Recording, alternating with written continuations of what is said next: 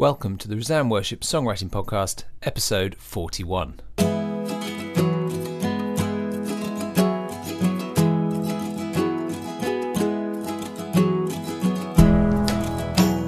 And this is an interview special for which I am delighted to be joined uh, by Wendell Kimbrough. Wendell, thanks so much for joining us on the podcast. Great to be here, Joel. Thanks for having me, man. Uh, you're in Alabama, I think. Is that right? That is correct. You're the I think Sweet you're, home, you're the first um, Alabama. Sweet home Alabama. It's good. You're the first person I think we've had from Alabama on the podcast. At the moment in the UK, we are going through something that's being called by the the uh, the media the beast from the east, and we've been plunged into Arctic temperatures. Nice. So I'd love to. Uh, I'm guessing that in Alabama you're not in Arctic temperatures, but you're in something far more temperate. Yep, it's uh, it's about seventy degrees and sunny outside. Um, this would be like actually it's a high of 77 Fahrenheit today, so um you know, you could go to the beach today and have a have a decent um have a decent go go at it, you know. You really wouldn't want to Um, do that here. so, you would, yeah. you would get very cold. And you, so so just tell us a bit about yourself. There, you you work in I think it's the Church of the Apostles and, and what you do there and so on. Yeah, so I have um I have a neat job here. I work I work for this uh, small Anglican church, um, little town that's called Fairhope, and um, I'm kind of like a part-time worship leader, part-time songwriter in residence, and um, they um, they basically I, I lead the Sunday music and kind of typical kind of worship band sort of job. Like um, we use volunteer musicians, and I pick out the music and rehearse with the band and oversee the sound team. And I have about maybe twenty volunteers that I'm working with. Um, and then uh, as and this is kind of the more unique part, just as part of my job, I'm also tasked with writing uh, writing songs. So um, when the church when the church was um, trying to fill their next their the the position for their next worship leader, they uh, they read a book by a guy named David Taylor, who is a, a professor at Fuller Seminary in Texas, and it's called "For the Beauty of the Church." It's like a collection of essays on um, uh, on kind of like casting a vision for the arts in the church. And David um, is a friend of mine. I met David at conferences, and he um, his book inspired this church here, my church in in Fairhope, and they they um, they said, look, let's not just hire a, a worship leader. Let's hire somebody that's a that's a like musician trying to kind of like make it, and like let's help them um, do their their work as a musician and writer, um, and let that kind of be like like an artist in residency at the church. So mm. so that's me now. I'm uh, I'm here and I write my way through. Um, I've been writing my way through the Psalms the past couple of years, and um, those have turned into um, records um, that I put out, and I tour around a little bit and lead psalm singing concerts at other churches. Yeah, so I've, I mean, I've been listening to your new album, which came out really recently, and we'll we'll chat about that a bit more because I really want to ask about some of that. Sure. Where does your Yeah. songwriting journey start? Then, does it start in the church, or how did you get going in songwriting? Yeah, you know, I um I was real inspired by the kind of like actually like the um the idea that uh Christians should be, you know, kind of out in the world like making music that is Mm.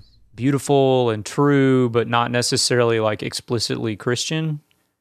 Um and so actually when I started my my career in music, I was not I had no plan of being like a Christian musician, so to speak. Ah, Um, I was not. I was not initially writing for congregations.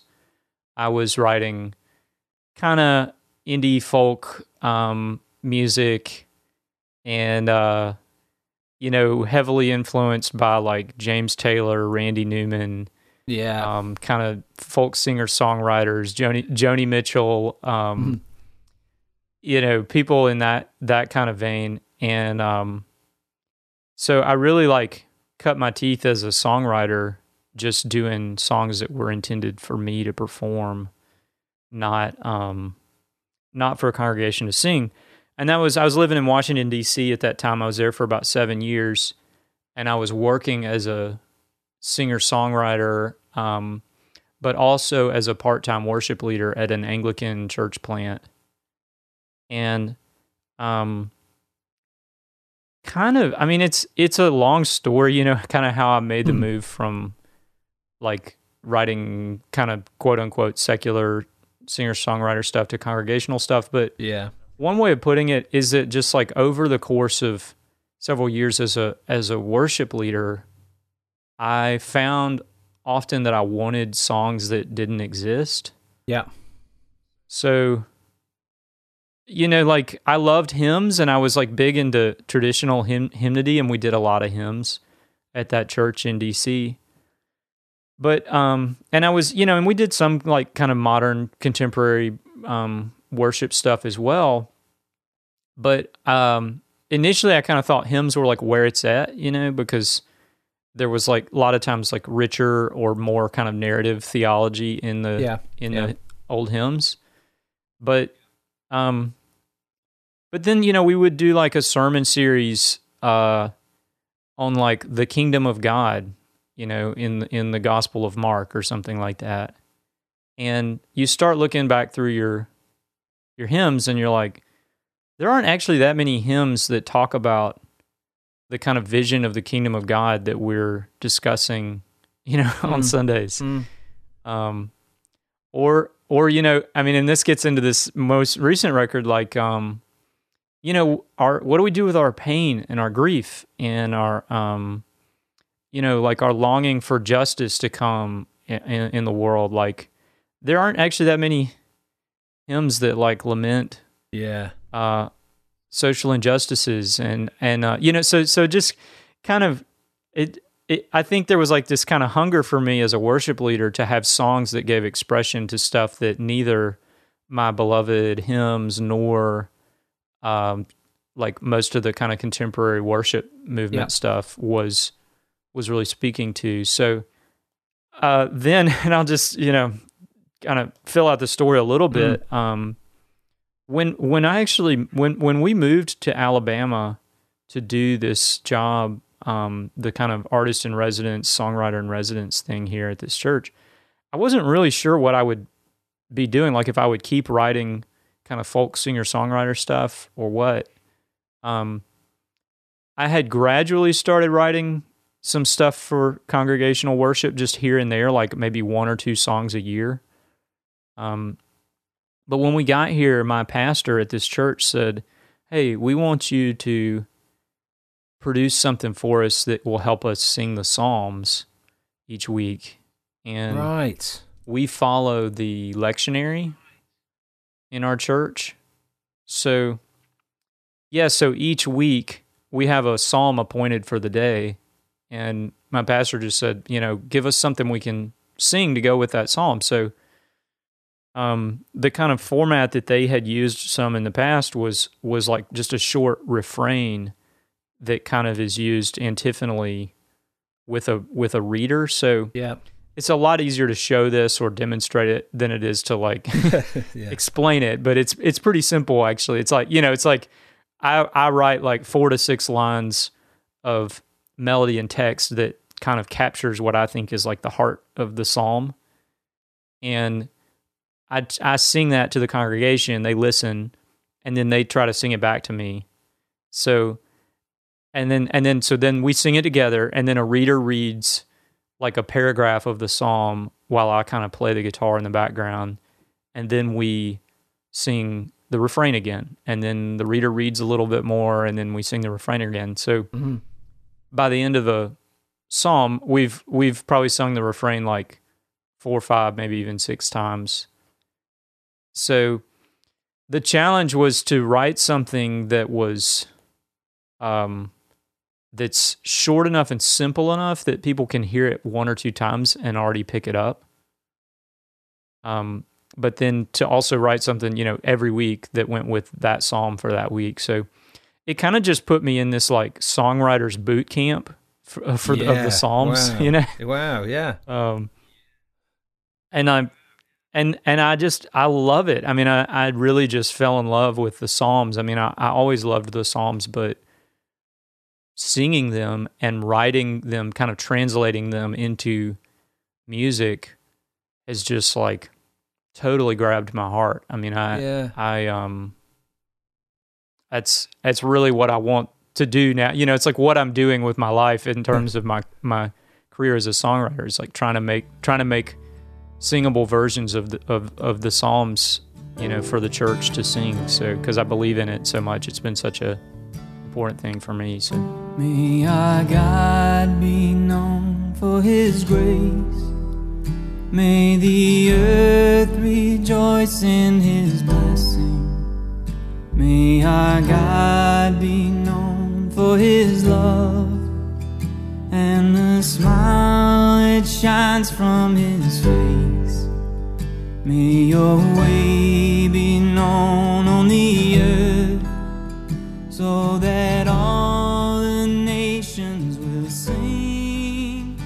Yeah, I wonder whether um, I mean, there's so much actually there that I'd like to ask you about because I, I think it's I think it's fascinating. Sure, yeah, The yeah. first thing is you you mentioned your your influences, and one of the things um, it's a very obvious comparison to make, but listening to some of your stuff, it, stuff you hear James Taylor, you hear those kind of influences, and that um, yeah, one of your, um, I think, characteristics as a songwriter that I've picked up is the light touch with which you write melodies and handle words, even though you, you're sometimes dealing with quite complex things in them.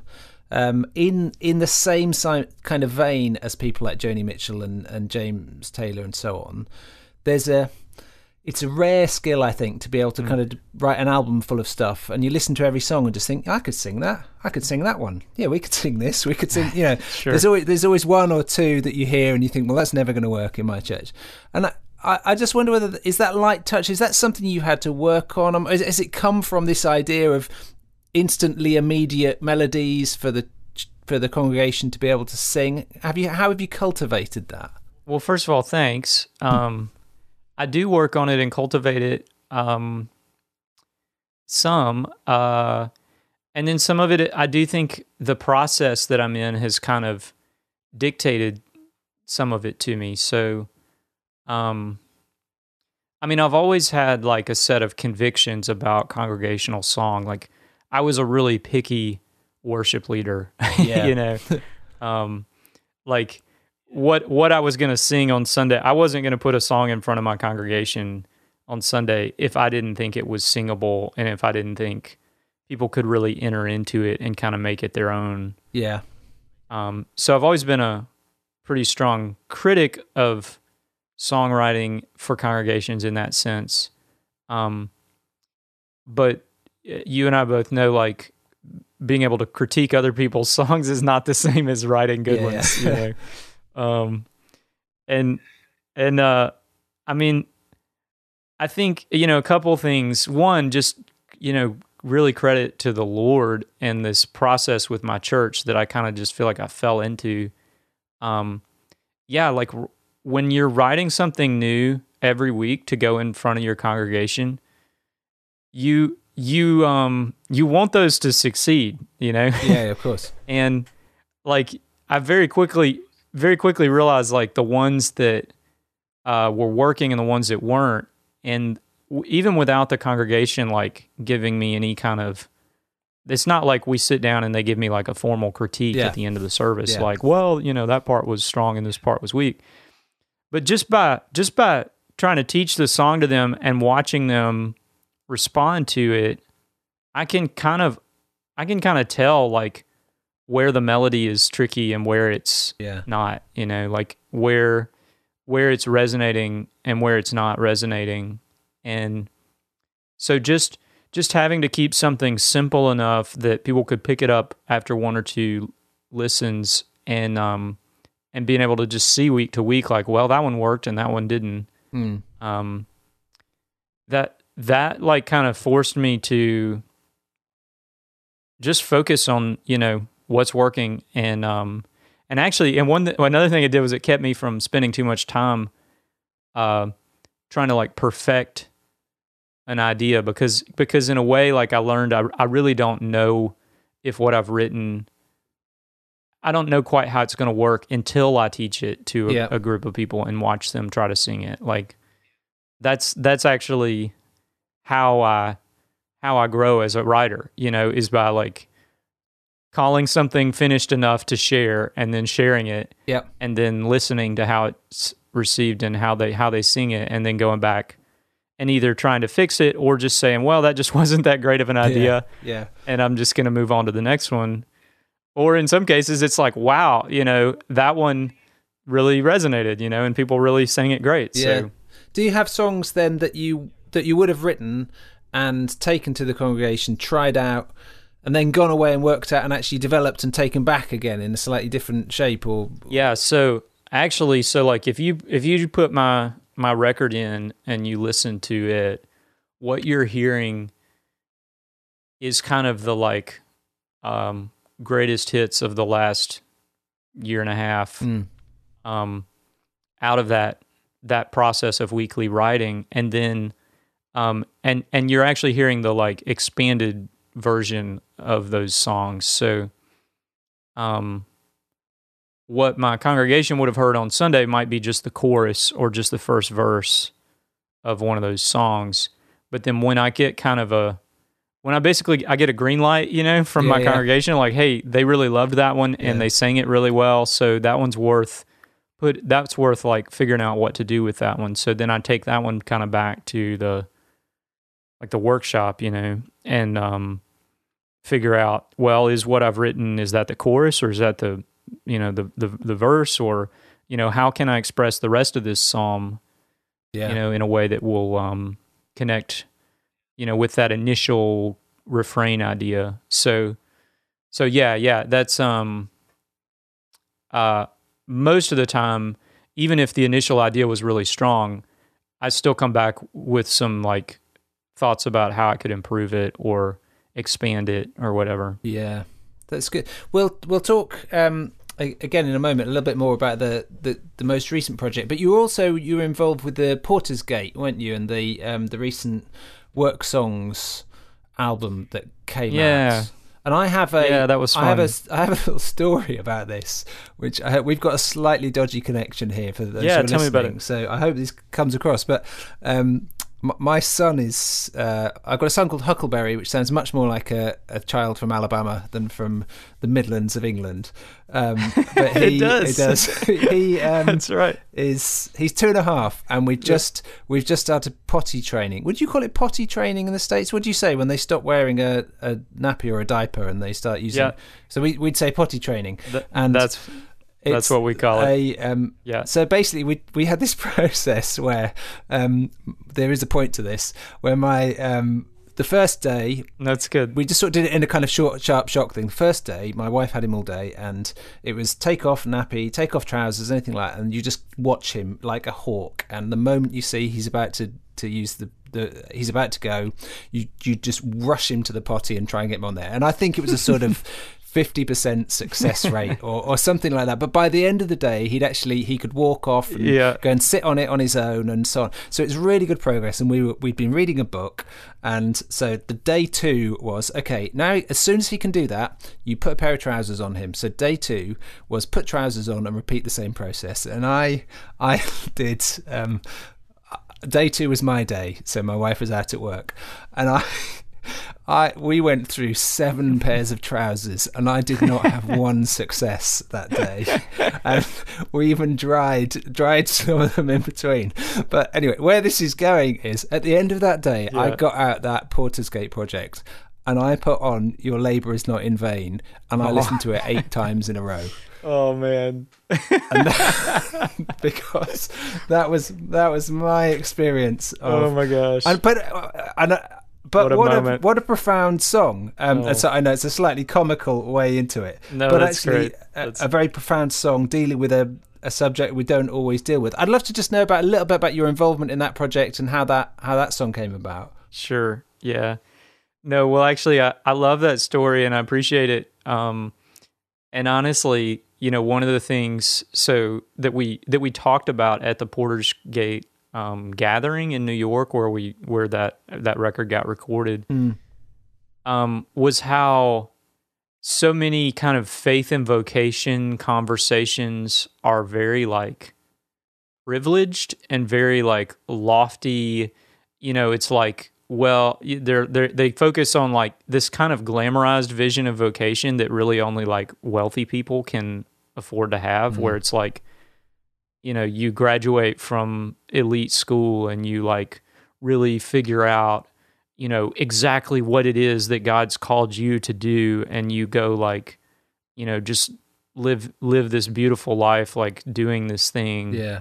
um that you are uniquely passionate about you know and in reality like most of the world doesn't have that luxury Of course. you know um and so a lot of the it's part of the conversation which was really impactful for me like was just kind of trying to step the conversation of vocation back down to like planet earth you know where most humans live where like work hurts you know? Like work is can sometimes just be a slog you know? Like it it can literally like you know wear your body out and and um wear your heart out and feel discouraging and frustrating. And and just that it covers you know a wide variety of stuff from from being a mom or dad at home with a kid where like you're you're changing trousers every you know tw- 20 minutes with with like seemingly no end in sight. And like you know you're not like feeling god's pleasure in how you um Yeah. you know and as you change pants or whatever you're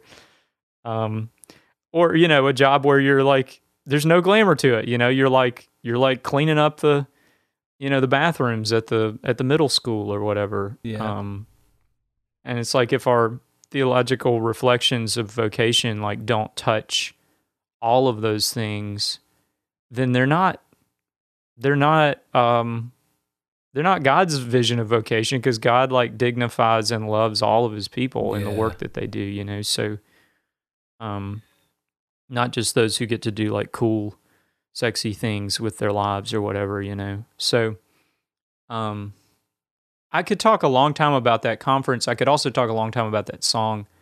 I will just say without like just digging totally into everything about it um, and taking up the whole conversation.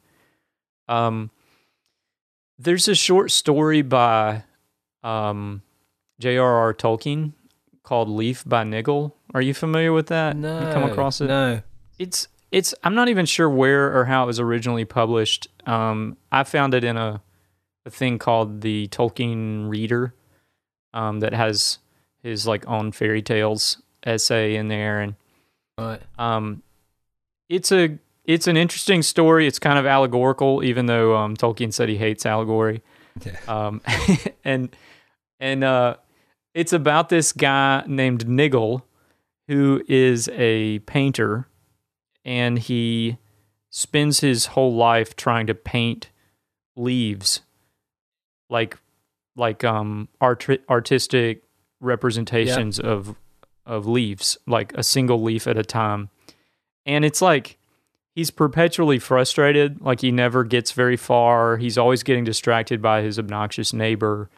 He um he basically kind of spends out his days like never quite finishing a painting or getting really getting very far. And um the story kind of second half of it he he dies and he like basically gets to kind of go into the afterlife into heaven. And in in heaven he he um he sees the tree that that is all of the leaves of his life that he was trying to paint Oh. and it's like there and it's part of the like new new creation you know and it's it's like this glor- glorified vision of of the thing that he was like always frustrated trying to kind of somewhat accomplish in his life Yeah.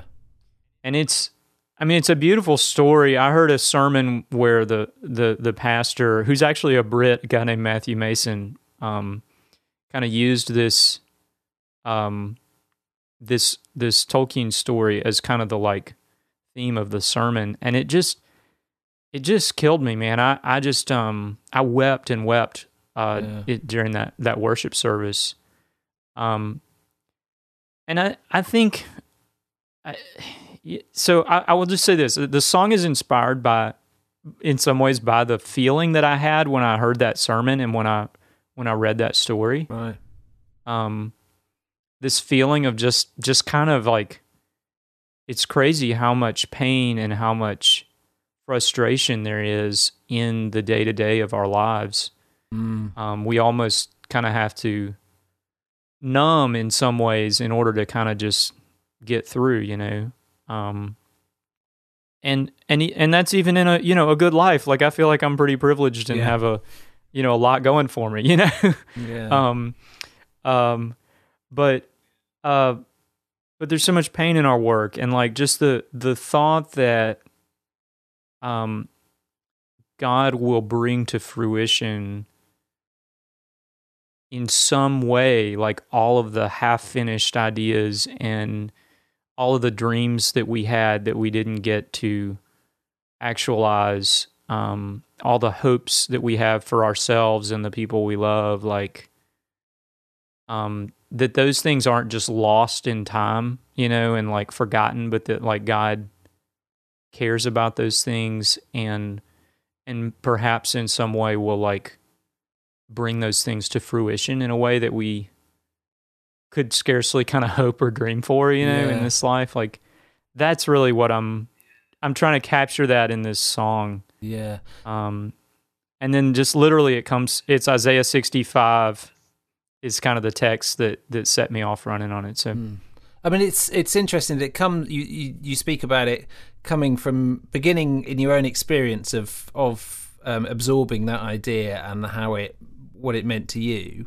But actually, the the song that you write isn't isn't a doesn't come from a personal perspective. It actually comes from the opposite perspective, doesn't it? It's it's. I mean, I uh, it it sounds like it's just- it's something that's speaking to us, and it's very scriptural yeah. and actually the words that really resonate as you sing it and as you listen to it are, are, are the voice of God speaking to us, aren't they? Right. And that's quite a is that strikes me as quite a challenging way to write a song. Yeah, and that's Hey, you know, it's funny. It's um that one's a little mysterious to me and how it exa- exactly came about. I mean, I, I guess that's me saying like, you know, when I was tasked with writing for this project, like I sat down and started looking for scriptures that spoke to vocation. Mm.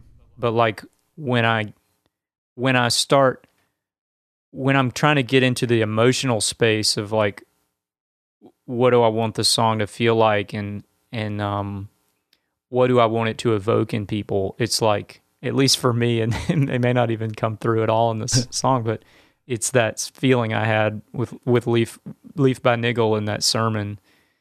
Um so and then you know I, I got to just say too I can't take all the credit for that song um at all. Um I mean maybe I might maybe I can't take all the credit for any of my songs actually but um but that one is it is a co-write and so i sent that off to um uh to isaac wardell the producer and he and some other guys Paul Zach um sat down and kind of they basically rewrote the chorus i had a more wordy Yeah. chorus that was um a little more like uh, I think it was like I'm with you to the end of the age and Yeah. I will uphold every promise I've made or something like that. It was a little more wordy and it was um um it was the same kind of sentiment, you know, but it was um I love I love what they did with it a lot more like just stripping it down to that just simple I am with you, I am with you. I am with you. I've called you by name Yeah. um, your labor is not in vain. Like that, to me, that's way more powerful. like sometimes saying less is saying more, and and um, so that was a really great co-write experience because I was like, "Yep, I like this song twice as much now as I did before." Your labor is not Though the rocks they cry out and the sea it may groan, the place of your toil may not seem like a home, but your labor is not unknown. I am with you. So it's a I mean, it's a song that, that picks up on this sense of struggle in life, and obviously that's something which is then been very much the theme in your most recent album. So that's the album is "Come to Me," isn't it? That's right, isn't it? Yeah. Yeah. yeah, yeah. And um, and it's a you've taken their psalms of lament and struggle and so on. And I've heard you, you or I've heard or I've read you, you, you talk about how um, pertinent and, and relevant it seems in in your or today's climate, whether cultural, societal, political, and so on. What is it? Can you sort of expand some of the things that have really resonated Yeah. with you Yeah. when when doing this? So, you know, over the last couple of years, singing a psalm each week with my church, um, I mean, obviously, uh, you know, there, a, a lot of different ones have resonated at different times, but there have been some really particularly profound moments when, like, something awful has happened in our world Mm. and uh, like the shooting at the the African American church in Charleston Mm. um, was one, and and it just so happened that week that the lectionary had us singing um, a psalm that was kind of like a lament, and um, without really realizing it, like we just kind of stumbled into this experience of singing a psalm that acknowledged the heaviness and the brokenness we were feeling Mm. um, and for for me at least, it was just enormously powerful, and it was like, man, I really I realized like I have a really deep longing for church to speak to the stuff that I'm like wrestling with, crying out to God about from Monday to Saturday, and um, you know, in a lot of ways it does feel like um, at least American society is kind of like fraying. Um, I mean, I'm just thinking about these school shootings and um, racial uh, acts of racial Yeah, terror. absolutely. Um, just the the the great like fear of the other that seems to be so strong Yeah. in our in our culture right now. Um, and those things like man, I mean, they are burdens on on you know if you're like awake and walking through your day um, here, like those things burden you. You know, you you worry about them if unless you just you know put your head in the sand and don't listen to the news um, and just pretend that the world out there doesn't exist. Like, um, those things are really burdensome and Yeah. and uh you know again like i don't have a lot of like modern praise music or old hymns necessarily that like give voice to that experience of carrying those burdens yeah. but the psalms do. And in a just shockingly like prophetic and clear way you know? It's like um i mean just stuff that i would i just never saw there before you know? It's like um it's like it's as if david you know or the psalmists like uh you know are writing like right now for today Yeah. like you know Yeah. like they're they're so um they're so applicable but i think that i think that the psalms a lot of times we we're like so familiar with them that we kind of glaze over some of that stuff like we or we miss it we don't realize like the emotion and the way that they like speak to the um to the, sometimes we just miss what they're actually saying Yeah. um, and so for me, like writing through them and um, and setting them to music and like really having to sit down and say like, well, what is this psalm actually saying? And then finding, oh, it's talking about something like what we just experienced with this like shooting at a school. You know, like yeah. um, that's that's what this psalm is talking about. You know, an act of violence was committed against, you know, against against people who who didn't um, who didn't incite it or deserve it, you know, and Yeah. and um uh, and we're crying out to you, God, like how long, you know, are you going to let um uh, let our children be be killed? You know, um, Mhm. when are you going to do something about it, God? And anyway, so I'm, I can't even remember your original question. Now I'm kind of lost in my thoughts about the. Psalms here, but that's, um, I mean, that's so that's the I'll kind of thing I was bring us back. I was I was thinking about, and but you don't actually take a psalm and just kind of set it to music, do you? As far as, far as I can tell, you you absorb it, you try to understand it, and and try and and sort of re-express it. So one of the the songs that I particularly liked.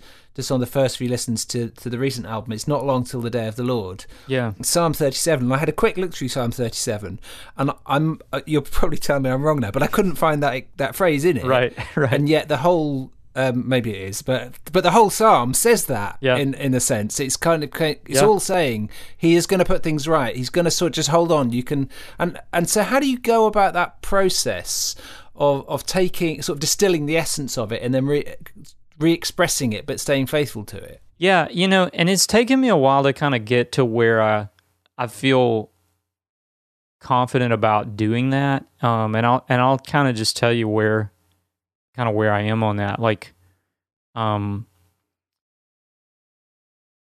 cuz I used so I grew up in a in a tradition that was very f- kind of biblically literal, you know, Mm. like very focused on you know like well is that the exact you know word that the that the scripture says or whatever Yeah. you know don't distort scripture you know um so i actually kind of had a like phobia you know Yeah. of well i can't it's one of the reasons i think I, I didn't i didn't initially even ever try to write songs for church it was just like this fear of getting the theology wrong or something like that um but i really i've kind of come to the conviction that um you know god gave us a big book of poetry in the middle of our scriptures. Mm.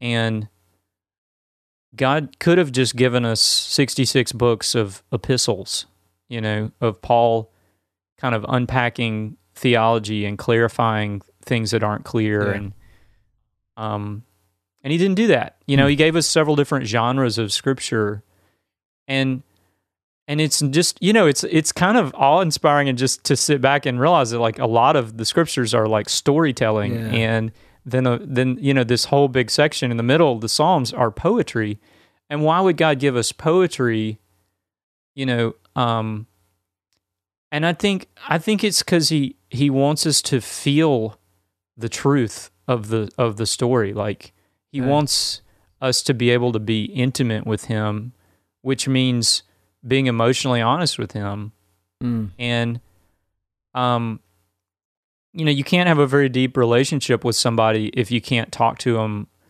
when you're angry at them or when you're hurt by them Yeah. or when you're afraid whether it's by them or at them you know just you've got to be able to kind of bring all your emotions into the relationship and for in order for that relationship to be very deep and like god wants a deep relationship with his people you know that's like kind of the cry of his covenant like Yeah. from beginning to to Yeah. end of scripture Yeah. like he wants to marry us you know he wants us to be his bride so i th- you know i think it's um i've kind of come around to this place where i'm like okay i'm trying to take these beautiful ancient hebrew poems and translate them in such a way that they are deeply moving and powerful for people right now, you know, in this context. And I want them to, I want my congregation, I want me to be able to feel the emotion that, um, that, that, that, that, um,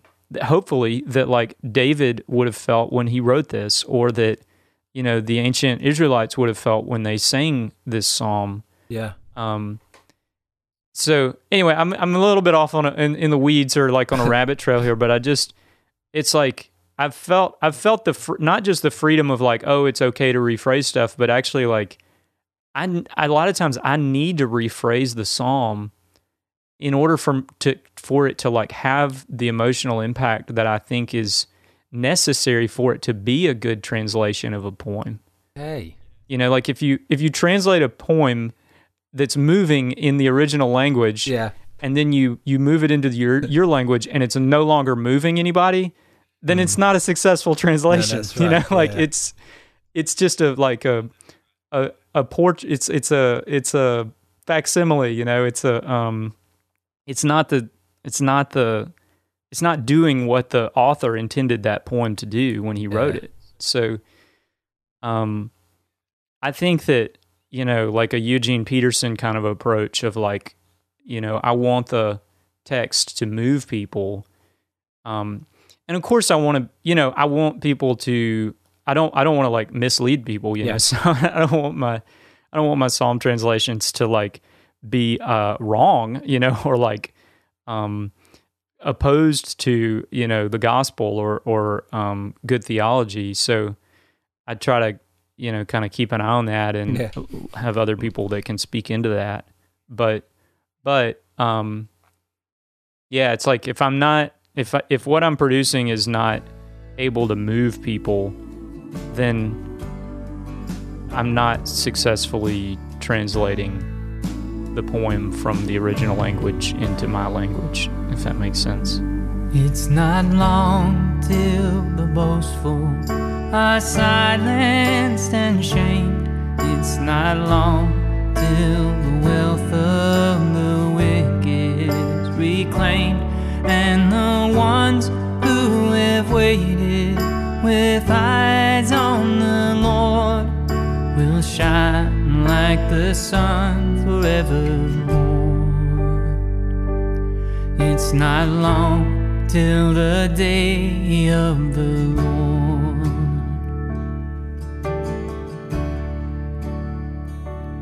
Just be still and be faithful and dwell. I think maybe your your grounding as a singer songwriter first up, where you were taking where you're you're you know you're you're creating poetry, you're creating it out of your experiences, and you're you're finding a kind of a comfortable voice in doing that for you and in expressing. But maybe that's fed into this. Helping you to then be able to shape these kind of concepts and do it again in in what always comes across as quite a, a natural voice in the way that you're writing. Yeah, I mean, I haven't thought a lot about that, but I I do think, yeah, it's like if you're sitting in a if you're doing a house show, and you're sitting in somebody's living room and you're playing songs for them, um, and they're not impacted and moved by it, then you're not going to keep singing that song. Eventually, you know, once you've done a few Yeah. shows and nobody's responding to that song, you're like, well, that that ain't working. You know, like Yeah. if, if people aren't feeling it, then um, then I'm not going to do it. And in church, so much we can get lost in. Well, the theology's right and it all rhymes, Yeah, so yeah. you know, let's do it. Um, but if it's if it's not moving people, then Yeah, I feel challenged by that actually as a songwriter myself. I think one of my weaknesses uh, in in writing is that well, no. So, for example, my wife always says to me, "Why have you never you write all these songs of Jesus? Why have you never written one for me?" And um, she's right. I haven't because I there are parts there are parts of me that's where I struggle expressing conveying that emotion whereas i feel like i can kind of turn my pen to to um uh, i can i can turn my hand to writing stuff in the church context and maybe more successfully engage with that emotion. But maybe i as a songwriter would actually find i would grow if i had i I just took it as a discipline to write my own you know try and write my own songs expressing my life thoughts experiences and so on even if i never share them with anybody. Sure, but just to get more comfortable with that voice. Yeah, yeah, I hear that. I hear that. I I think because there is there definitely is part of songwriting that is just being honest about what's going on inside of you mm. you know and and that's not always easy to do it like you know um to a to figure out what what you are feeling and thinking you know and then to be vulnerable and to share it um with someone else is hard. Um and i think i mean even though that's it's interesting i really hadn't reflected on this much before so i appreciate the right. suggestion kind of connecting these dots. But but yeah like on some level when i'm sitting down and trying to put the psalm into my own words even though i'm working from a text that in essence you know is objective like it's not my i didn't write the original psalm, you know. So I've just got this text that's sitting there in front of me to work with. But as I'm trying to like rephrase it, I am kind of trying to just be honest about um about me you know, Yeah. and about my experience. And so if if if the psalm is a you know lament about um you know the wicked who are um prowling around and seeking to destroy the person writing the song, then I'm like, well what you know what experience do I have that is remotely relevant to that? And and believe it or not, like usually there is some. Yeah. You know, there is some yeah.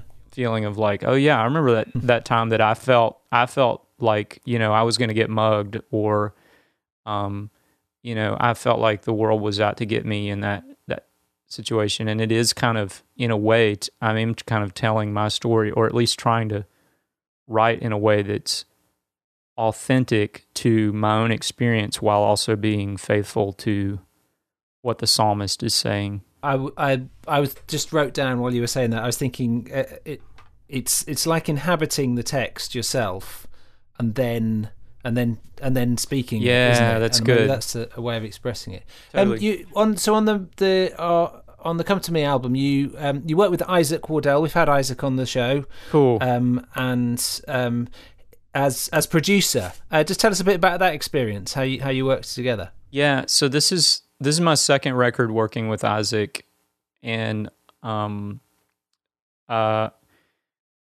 Isaac's great. He's he's um, he's really the first producer I've worked with. So like in the past, when I've made records, I was basically the producer, Yeah, and um, I have really appreciated having someone else who is saying, "Yeah, that's working," or "That's not working." Um, basically, you know, you get decision fatigue. yeah. Uh, your brain gets tired of making decisions, and when you get tired of making decisions, you start making sloppy decisions, or you know, for me, I slip into being like a people pleaser. If I'm tired, like I don't have good boundaries, you Yeah. know, and I just want to make everybody else happy. Okay. And um and so, you know, like that's not really a way to make a good record. Like if you're in the studio and you know, somebody has an idea that they're throwing out there and it's just not working, um somebody's got to say, "Yeah, that's not really working." Yeah, yeah. You know? and um I, I remember making that first record with Isaac. Isaac has no problem saying that, and um, and I was just like kind of in in awe, you know, kind of in awe Yeah, of his like yeah. his ability to just say, you know, not not worry about you know whether he's going to hurt somebody's feelings or something, Right. but just kind of like, nah, that's not working. Let's do something different, you know. And it's like, hey, you know, we're all professionals, and we just kind of like move on, you know. It's like it's not the end of the world. Um, and you know, whereas working on my own, I'm like way more prone to just kind of like belabor an idea and try to figure out how to make it work. And yeah. like, you know, um, you you got to have somebody that can just say the word no, you know, Yeah. in the studio with you. So Isaac's Isaac's been great about that. Um, yeah, and this this second record, like you know, I'm um, uh, kind of try to think about um you know it was actually a little bit of a challenge in some ways. So like isaac and i had made one record together and and it went really well. We were trying to do some we were trying to make sure that this record didn't sound like the last one. Yep. and um i mean it was still still going to be me but we wanted it to have a different character and a different flavor and um we you know we actually kind of hit some bumps in the road and there were some points where like i was not real happy with isaac and Right. um we weren't communicating communicating very well and we kind of like yeah we kind of had to have a conversation about midway through the process where i um was frustrated and i just needed to tell him that Yeah. you know and needed to like put that out there and it actually was kind of a turning point for us in the record but also just like in our relationship i feel like um it's a little bit of a like parallel to the whole thing about the psalms and lament um and it's like this if i can kind of capture the vision. It's like um, it's like when Isaac and I kind of butted heads, and then we're able to like kind of talk through that Mm. and like sort that out. Um, it resulted in a better record than if we had never kind of had that problem. Wow. If that makes sense. Um, yeah. and and I, I kind of feel like that's a little bit of an analog to the um to the Psalms of Lament in general. It's like if your relationship with God like doesn't have space for anger or sadness or like conflict, it like is it doesn't go very deep, you know. Yeah. And um, at least for me, like w- when I have an argument with God, like I feel closer to Him after the fact. Wow. yeah. Yeah. um it it's like it's like it's like going there going to this kind of this kind of harder places in a relationship leads to more fruitfulness on the on the other side of it you just have to press through and, and deal with it so um it's funny i hadn't really talked about that much because it's i mean it's not that important in some ways to the record but um it was great working with isaac because like when i did come to him and say you know i'm not real happy with this or i'm frustrated about this like he like handled that really great Yeah. and we um you know we were able to kind of talk it out and like make adjustments and um and actually you know and i'll just say this to, again also to his his credit like isaac's hand is a little heavier on this record than on my last one. Um like it's got it sounds a little more like isaac than the than the last record Yeah. did. Um and uh he worked pretty hard on this one. Like he he did a lot of the overdubs of like synths and the different sounds that kind of give it textures that you feel not so much you might not necessarily like notice a part you know like oh what is that mellotron playing Yeah, or whatever but yeah. kind of create the mood of the record Mm. and um it's just cool because i've i feel like this is i mean i, I love this record and I, I think it's um i i i'm really happy with what he kind of brought to it um and i think i like it better than any any of course better than anything i could have made that i was like just singularly trying to express my own vision for it so Yeah. i'm really happy with it That's a. It's a really. I mean, it's a fascinating story. It's such a. I think a helpful insight and an honest insight as well. I think maybe sometimes we imagine um, everything is is smiles and um, roses and all the rest of it when we do things in the in the Christian world. But actually, that, Yeah. that the way you've connected it with actually the whole point, the whole point of the gritty reality of it. Um, it it just makes so much sense, and I think that's I think that'd be really helpful for our listeners to hear Yeah. as well. good Um, Wendell, I'm going to have to wrap things up. sure Um, it's been such a, a pleasure to speak to you. We're so grateful to you for sharing some of your insights and experience. I do have one final question, and this is the one we ask all of our um, interviewees. yeah And it is this um, We have been granted the power to rewrite the history books, and you are able to claim one song written by somebody else and have it as your own. So, so the question is, um, what Man. what what song by somebody else would you love to have written? and, and given the power that we've been granted, we can uh, we can uh, give it to you. What would you choose? I love that question. Um, and it's funny. I'm like, I, if I had more time, I'd probably have like 10 different answers, but, um, Yeah, I know. but, sorry. but with absolute clarity, absolute clarity right off the bat, it's, uh, Louisiana 1927 by Randy Newman. Oh, lovely. Just such a killer you song. Oh, I love that song. That's good. Do you know that one? You'll have to look it up. I'm if gonna I'm gonna look, put it on as soon as we as soon as we get off. I'm gonna go and I'm gonna go and listen to that one. Oh, that's fantastic, Wendell. Again, thanks so much for joining us. Yeah, Joel, really enjoyed it. Thanks for, thanks for bringing me on, man.